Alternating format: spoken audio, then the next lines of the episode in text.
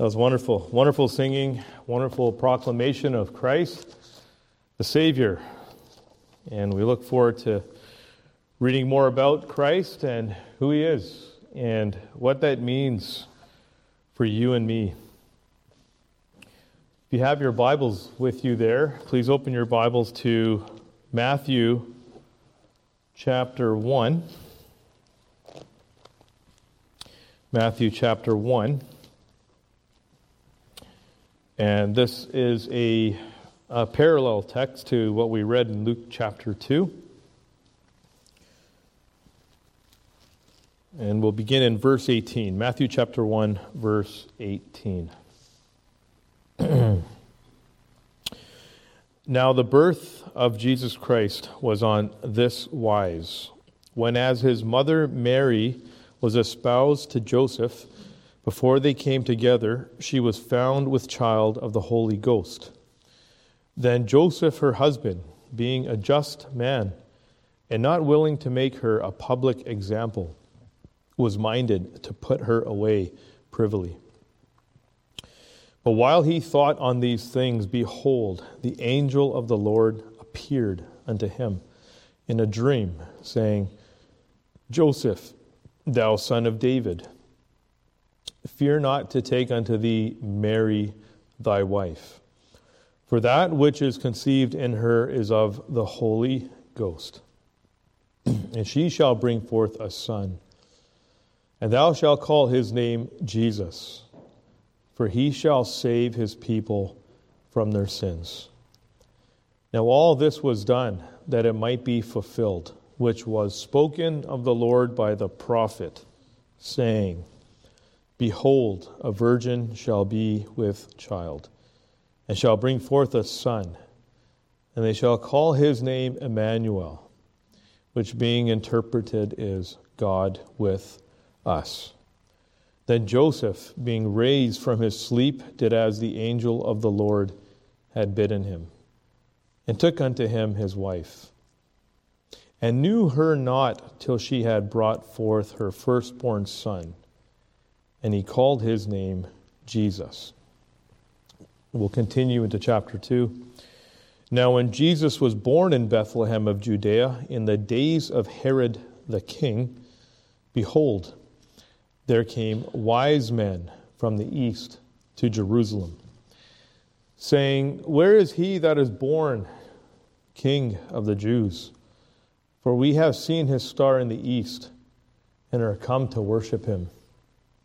When Herod the king had heard these things, he was troubled, and all Jerusalem with him. And when he had gathered all the chief priests and scribes of the people together, he demanded of them where Christ should be born. And they said unto him, In Bethlehem of Judea. For thus it is written by the prophet, And thou, Bethlehem, in the land of Judah art not the least among the princes of Judah, for out of thee shall come a governor that shall rule my people Israel. Then Herod, when he had privily called the wise men, inquired of them diligently what time the star appeared. And he sent them to Bethlehem and said, Go and search diligently for the young child. And when ye have found him, bring me word again, that I may come and worship him also. When they had heard the king, they departed. And lo, the star which they saw in the east went before them, till it came and stood over where the young child was. When they saw the star, they rejoiced with exceeding great joy. And when they were come into the house, they saw the young child with Mary, his mother, and fell down and worshipped him. And when they had opened their treasures, they presented unto him gifts gold and frankincense and myrrh. Amen. And we'll end our reading there. Join me in prayer as we gather to hear the Lord's word. Heavenly Father, we thank thee, O God, again for this word. And Lord, we ask for the help of heaven this morning. Lord, as we gather here, we pray that we would be closed in, as it were, at the feet of Christ, like Mary sat at the feet of our Savior and listened and heard and learned from him much about the things of eternal life and the things of heaven and things above this world. And Lord, we pray that our hearts and minds would be fixed upon the hearing of thy word this morning. Pray that all distractions and all hindrances of the day, of the week, Lord, even of the future, would not be present. We pray that we would be mindful of the precious word of God that we just heard. We pray that the Holy Spirit would guide us and lead us as we seek to learn more and to gain more insight and understanding into thy word, that we may have a closer walk with God, that we can rejoice in our Savior and tell others of the good news of the gospel of Jesus Christ. We thank you, Lord, that we have this opportunity on this Sunday, that, Lord, it is lined up with the day of Christmas, and that, Lord, we can have this opportunity to tell others of the great event that happened thousands of years ago in Bethlehem when Christ was born, when God, veiled in flesh, was revealed. And Lord, we just pray that we would glean from thy precious word this morning. And Lord, if if there's any on the internet, Lord, any that are present, or even yet still to walk in these doors, we pray that every heart, every heart would know that something has happened, that they've learned something from the Word of God, that they've they didn't walk out of here the same.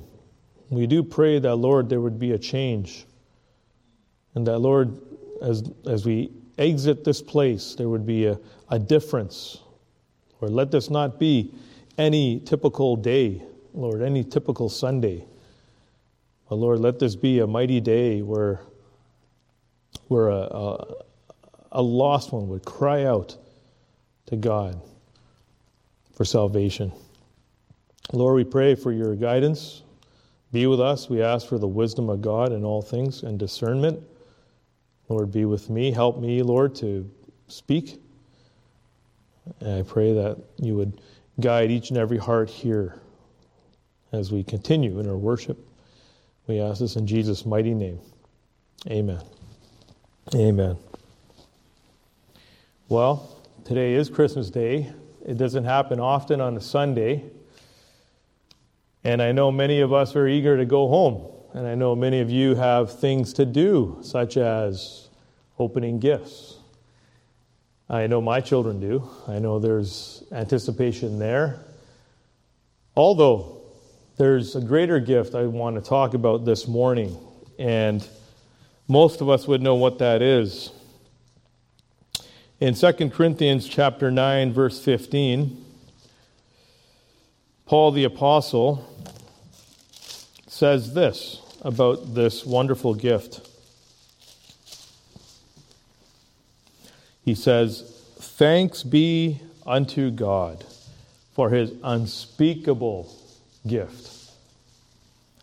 So we have gifts that we will give one another out of, let's say, perhaps uh, a heartfelt gift, out of a need, uh, hopefully not out of a want. We know how we were as children. But the gift, the unspeakable gift, is that gift that God the Father gave us in the person of Christ. That unspeakable gift. John 3:16 For God so loved the world that he gave his one his only begotten son that whosoever shall believe in him shall not perish but have everlasting life. That's the gift that is offered to you this day. It is through Christ and Him alone that you can have eternal life. And we'll go through the scriptures this morning, Lord willing, and see that, that this is the unspeakable gift that we all seek. And I pray and I hope that as you came this morning, that you did come expecting that the Lord would speak to you in some way through the word to instruct your heart going forward this day. That it's not merely about all the sights and sounds that you see and hear and all the gifts that are going to be present. This year, time of year, is quite chaotic. Just try driving out there. It's, it's utter madness. It's not fun. I don't enjoy it. But it makes no sense that we have to be so busy. And it makes no sense that we have to be running around in malls like crows scavenging for presents. It's chaos out there. Yet we want the peace of God. We want the peace of God. That's my prayer for all of us here this day. Now, we'll go back to our text in Matthew, and the verse that I'm seeking to for us to lean on is verse 21. Verse 21 And she shall bring forth a son, and thou shalt call his name Jesus, for he shall save his people from their sins. So, a little context here always helps. Now, whenever we read the Bible, we do want to read it in its context. So, thinking upon Israel at that time when Christ was born, the overruling power was Rome. And Rome was an oppressive regime. Rome was taxing, as we read here, we read the word tax maybe four or five times. They taxed the people tremendously, they oppressed the people religiously. The Israelites had no freedom, they had limited freedom, you could say, to worship. It was a hard time, a dark time in the history of Israel. The people were expecting a Savior at some point, because this is the teaching of the Old Testament, that the Messiah would come at some point in the future. And it had to happen according to God's word. And it did. And as we read in verse 23 Behold, a virgin shall be with child and shall bring forth a son, and they shall call his name Emmanuel, which being interpreted is God with us. A reference to the book of Isaiah in the Old Testament, which was written 700 years previous to Christ's birth. Now, that's just one of many prophecies fulfilled and it happened exactly as the prophet predicted it would, as God instructed the prophet that it would. So Israel is waiting for their Messiah. And he has come. He has come in Christ, in this little babe in a manger. Now, there's many people mentioned here in this whole story as we've been reading. We've heard about the shepherds. We've heard about Herod, King Herod. We've heard about the wise men, Mary, Joseph, the angel, Gabriel. There's many moving parts to this story. But the main thing to remember is the reason for the birth of this child, Christ. Why he came. Because it says in verse 21 For he shall save his people from their sins. The world we live in is fallen, it's a sinful world. Now, if we look at that, let's take a look at all the mentions of sin because I want to I want to press this in hard. We live in a society where many people don't even know what the word sin is. It's a small three letter word, S I N, sin. It means a transgression of God's law.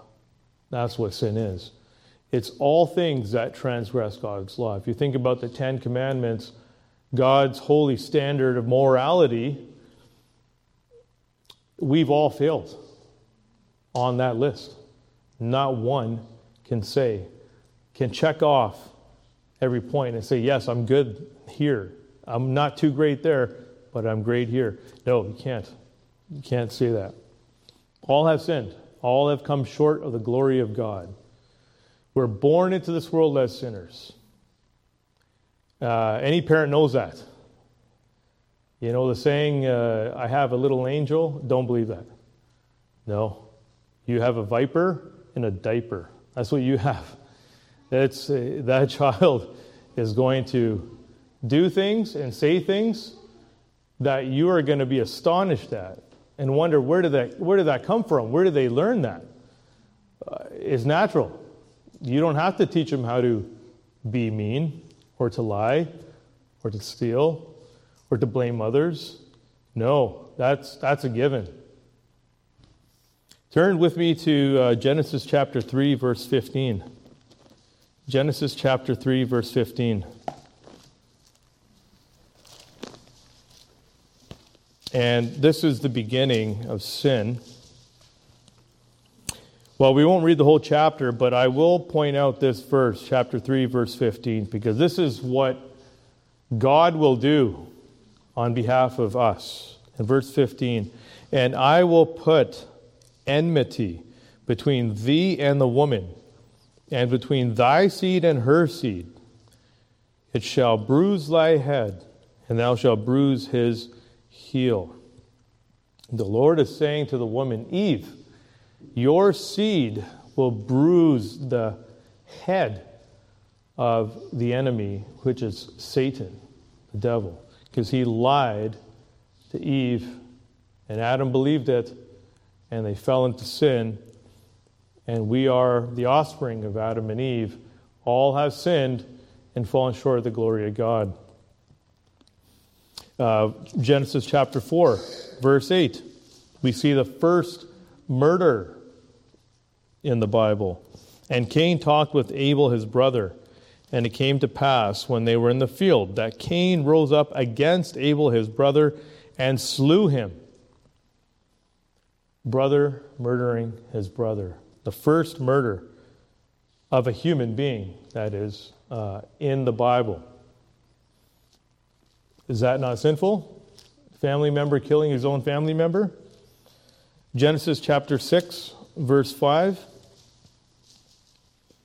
And God saw that the wickedness of man was great in the earth, and that every imagination of the thoughts of his heart was only evil continually. What a statement by God. This is during Noah's time. That's why the flood came. Men were wicked on the earth. They were continuing as they were life as normal. But Noah was found righteous in God's sight, preached repentance for 125 years to men and women to repent. Did anybody listen? No, only eight did, and the rest of the world was destroyed. Jeremiah chapter 17. Jeremiah chapter 17. You'll find that after Isaiah, Jeremiah chapter 17, verse 9.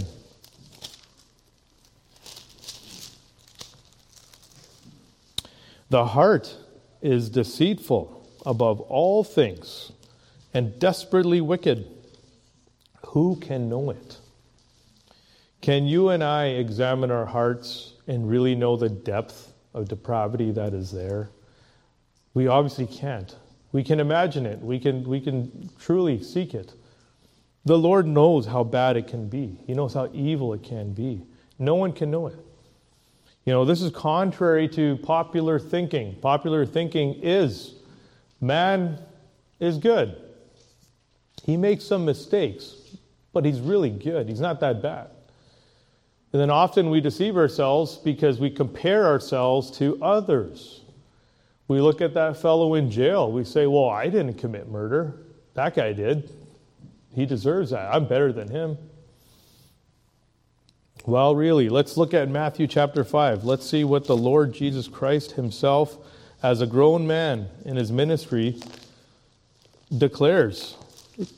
In Matthew chapter 5, he's speaking with the Pharisees and the Sadducees, the most religious, the religious elite of his day, who think they are right with God. He says them in he says to them in Matthew chapter 5 verse 21.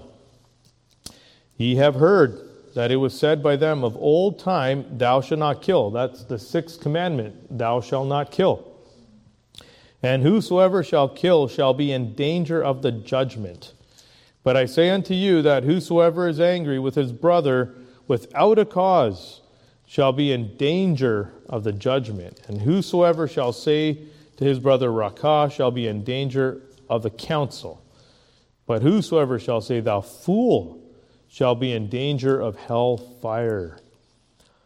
The warning is it's not even that you committed murder, but that you thought it in your heart, you premeditated the whole course of anger, and you allowed it to its fulfillment. It all begins here. Turn to Matthew chapter sorry, Mark chapter 7. Mark chapter 7. In Mark chapter 7, the same situation. Christ is speaking with the Pharisees and the Sadducees and the scribes. These are, again, the religious elite. And we read in, in Mark chapter 7, verse 14. We'll start in verse 14. And when he had called all the people unto him, he said unto them, Hearken unto me, every one of you, and understand. There is nothing from without a man that entereth into him can defile him. But the things which come out of him, those are they that defile the man. What he's talking about here is if you go back, the Pharisees are quite upset in verse 2. And when they saw some of his disciples eat bread with defiled, that is to say, with unwashed hands, they found fault. The disciples didn't wash their hands, and they were eating bread, and the Pharisees said, That's wrong. It's a sin. And Jesus says, no, it's not what goes into the man, it's what comes out. And verse, if you read verse 20, he says, And he said, That which cometh out of the man, that defileth the man. For from within, out of the heart of men, proceed evil thoughts, adulteries, fornications, murders, thefts, covetousness wickedness, deceit, lasciviousness, an evil eye, blasphemy, pride, foolishness. All these evil things come from within and defile the man. The babe in the manger, a grown man, declares to us what's in our hearts. He says this to the most religious people. Were they offended? Absolutely. They thought they were right with God. They thought we are doing what God requires us to do. In other parts of Scripture, Christ condemned them. He says, You put laws onto people you can't even follow. He had very harsh words for these religious leaders. Very harsh words indeed. So, this is what this babe in a manger came to do to save his people from these sins from ourselves. Man left to himself is a danger if God doesn't intervene and change his life. If you look at, if you look at, sorry, uh, if we go back to Matthew chapter 1, Matthew chapter 1, verse 21. We see that he has come to save his people from their sins, and I, and I trust that that has been pressed in to us this very morning. That there is none righteous, no, not one before God. There is no work or effort you can conduct or do to merit heaven, to get into heaven. That is what the religious world is doing today. They are striving, they're working hard trying to gain favor with some celestial being that they trust one day they'll get into paradise based upon how good they are. It's like a scale. They know they've got wrong. They know they have sin. They have and it's so heavy the scale is weighing them down that they're trying to even it out or even get rid of this weight by doing good, by being good. It's not going to work because you have a conscience and your conscience is going to convict you of right and wrong. You will never eliminate that, that baggage, that weight of sin. You will never eliminate it. That's why we need a Savior. That's why Christ came to save us from our sins. And we'll see that we've already mentioned that prophecy has been fulfilled through Christ and Christ alone. Now, we want to see how the Lord is mentioned in John, in the Gospel of John, chapter 1. His identity. This is no mere, as we have mentioned, this is God in the flesh. And John the Apostle makes that very clear in John chapter 1, verses 1 to 5. Similar to how Genesis begins.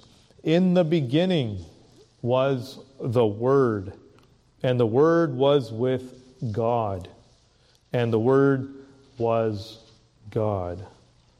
Who is the Word? The Word is Christ. The Logos, it says in the Greek. The Word. The same was in the beginning with God. We read that in Genesis. All things were made by Him, and without Him was not anything made that was made. He is the Creator. In Him was life, and the life was the light of men. And the light shineth in darkness, and the darkness comprehended it not. If you turn to John chapter 8, verse 12. Then Jesus, oh, sorry, then spake Jesus again unto them, saying, I am the light of the world. He that followeth me shall not walk in darkness, but shall have the light of life. Christ is the light. When we read in Revelations, he's centered on the throne as the Lamb. There is no sun. He is the light that shines in heaven. This is royalty, this babe in a manger, a lowly, filthy manger that has come to dwell with men, who will be glorified in heaven forevermore. And every knee shall bow to him and confess him as Lord.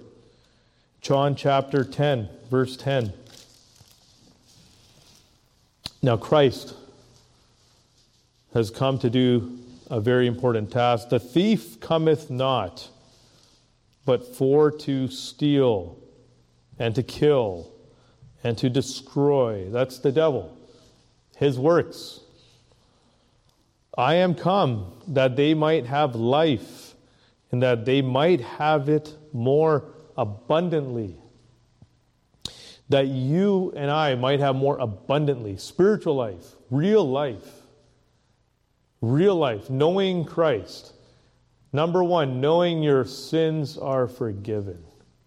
Because that's the hindrance. That's what holds us back from knowing God. It's like the picture of two cliffs and a chasm in between. The chasm is our sin. We're on one side, God is on the other. How can we get to God? Well, there's a picture. Let's say the cross is the bridge, the cross of Christ that allows us to get to God. Christ made the way. This babe in a manger made a way that you and I could never do. And so he has brought us forth into this new living relationship with God the Father, God the Son, God the Holy Spirit, where we can know Him. We know this freedom that comes from our sins being forgiven, cleansed, and washed. If you turn to John, or sorry, Matthew chapter 11, verse 28. Uh, just an absolutely wonderful promise of the Lord. He says in verse 28 of Matthew chapter 11 Come unto me, all ye that labor and are heavy laden, and I will give you rest. He says, Take my yoke upon you and learn of me, for I am meek and lowly in heart, and ye shall find rest unto your souls. For my yoke is easy and my burden is light. So, friend, if you're heavy laden today, if you are weary, if your soul is heavy, heart is heavy, friend, here's what Christ is saying Come unto me. I will give you rest. That's Christ. He has done the work. That babe grew up, became a man. At 30, he began his ministry for three years. He worked with his family, he worked with his earthly father, Joseph, as a carpenter. He knows the struggles of men, he knows what we go through. He is God in the flesh, yet he is still man. And he began his ministry and started for three years. Preached the kingdom of heaven, preached the forgiveness of sins, preached that he's the Savior.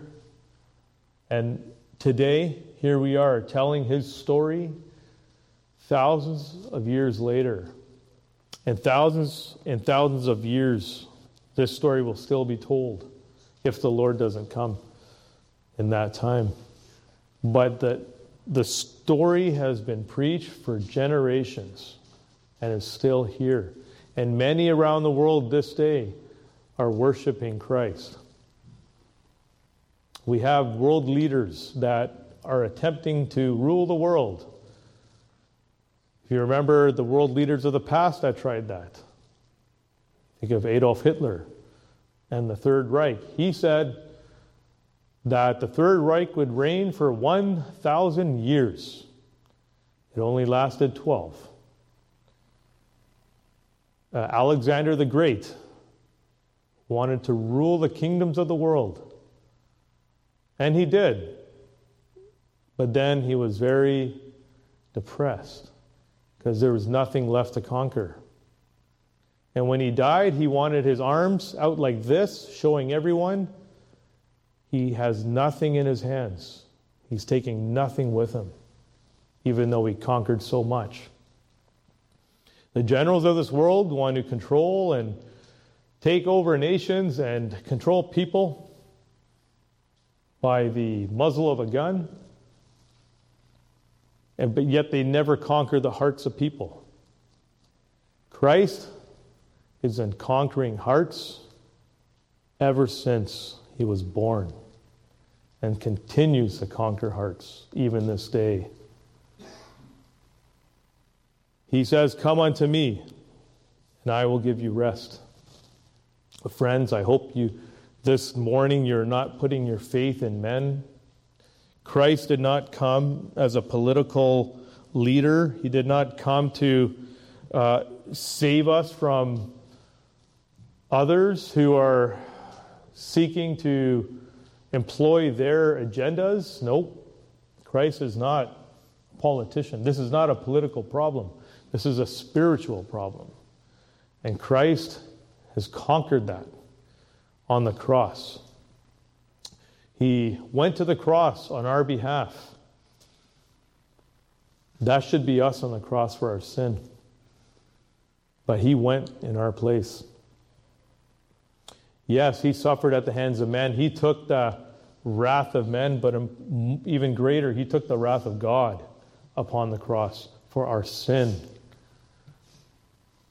Can you see him as your Savior this morning? Can you see that he died for you, for your sin, and that he wishes for you to come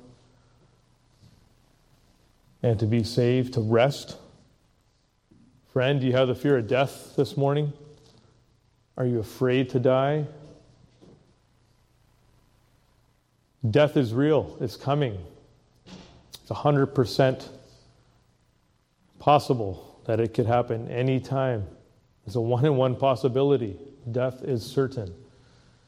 Does anyone have confidence that when they die, they'll have peace, that they'll know that they'll be with Christ?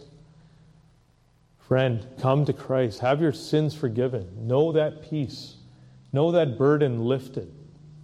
Know it removed. Gone. That's freedom. That's freedom from the world. That's freedom from yourself, your own ways. That's knowing Christ, the one who can set you free. And he says, Take my yoke upon you. Learn. Learn of me. Learn from me. Learn from him. He's our captain, our leader. He's the one that has won the victory over sin, death, and hell. He won that victory. There is no other victory like that. Learn of me. He's lowly in heart, and you will find rest unto your souls. Friend, that's the unspeakable gift that we talk about this morning that I desire for you if you don't know him. I desire that for you greatly, that you can rejoice in that this day Friend, you can hold a gift in your hand, but this is something you can't touch. Only Christ can give it to you. This unspeakable gift. Unspeakable, friend. I trust that the Lord will bless you this day, that you would know his blessing. I pray for family members who are seeking, perhaps family members who are rejecting, perhaps those who are just on the fence. I pray that the Lord would work in your heart this day, that you would know something about what was said. Pray for all those online that are listening. That yes, if you if you are considering this Christ this day, then please turn to him now. Don't waste time. You won't regret it. I promise you that. You won't regret it. It's the greatest gift you'll receive this day. Let us pray. Let us pray. Heavenly Father, we thank Thee, O God, for this blessed message of the gospel of Christ, the one who came to this sinful world, this world of darkness, where He came to be the light that points us to heaven, that shows us the way, the path, uh, how to have this salvation so great and so free. And that, Lord, by placing our trust in Thee, Lord, we know you can forgive our sins. You are mighty to do it. There's nothing impossible with God. And Lord, we rejoice in your power over sin. And Lord, that you have saved us from our own sin and the penalty from that. And Lord, you've given us a new desire to seek after you, to worship you, to sing your praises to be more like you in this world, that others may see that Christ is real and that he is alive forevermore. And that, Lord, there's nothing this world has on, on you, Lord.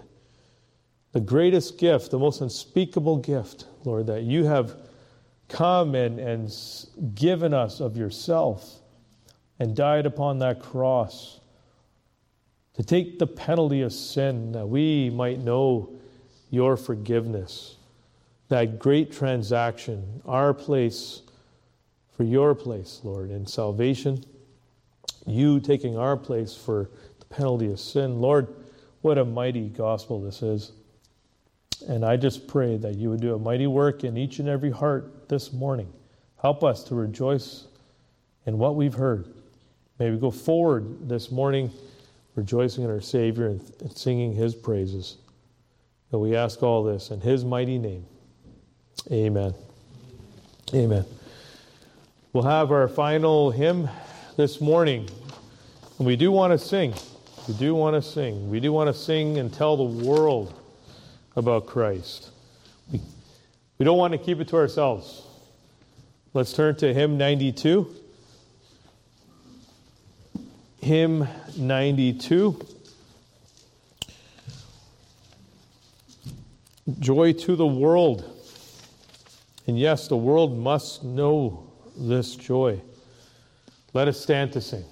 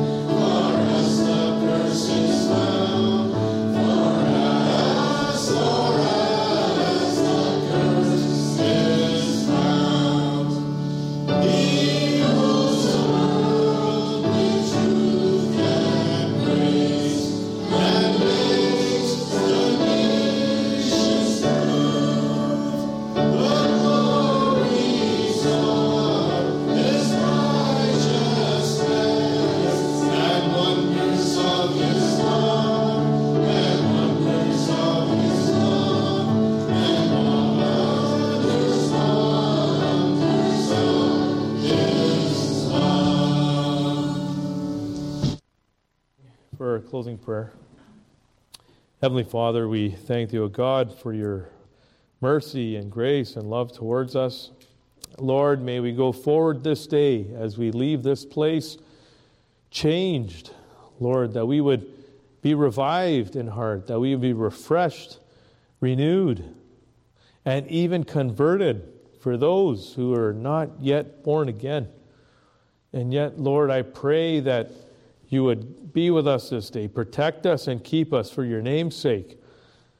Lord, we pray that we would be the salt and light that you have called us to be, that we would show others who Christ is, tell them who he is, that they would know how wonderful he is, and that he is the only Savior for mankind. And that, Lord, we pray that there would be many this day across this land of Canada. Lord, if they're not just moved in heart, moved in mind, moved in soul and spirit and will and emotion, to consider Christ, to think upon this Savior. Lord, do a mighty work this day. Pray for household salvation, Lord. And we do pray for this nation that you would have your hand upon it. That, Lord, in wrath, remember mercy. And that, Lord, you would be merciful upon this land and awaken it to the salvation that is found in Christ. We ask this in Jesus' precious name. Amen. Amen.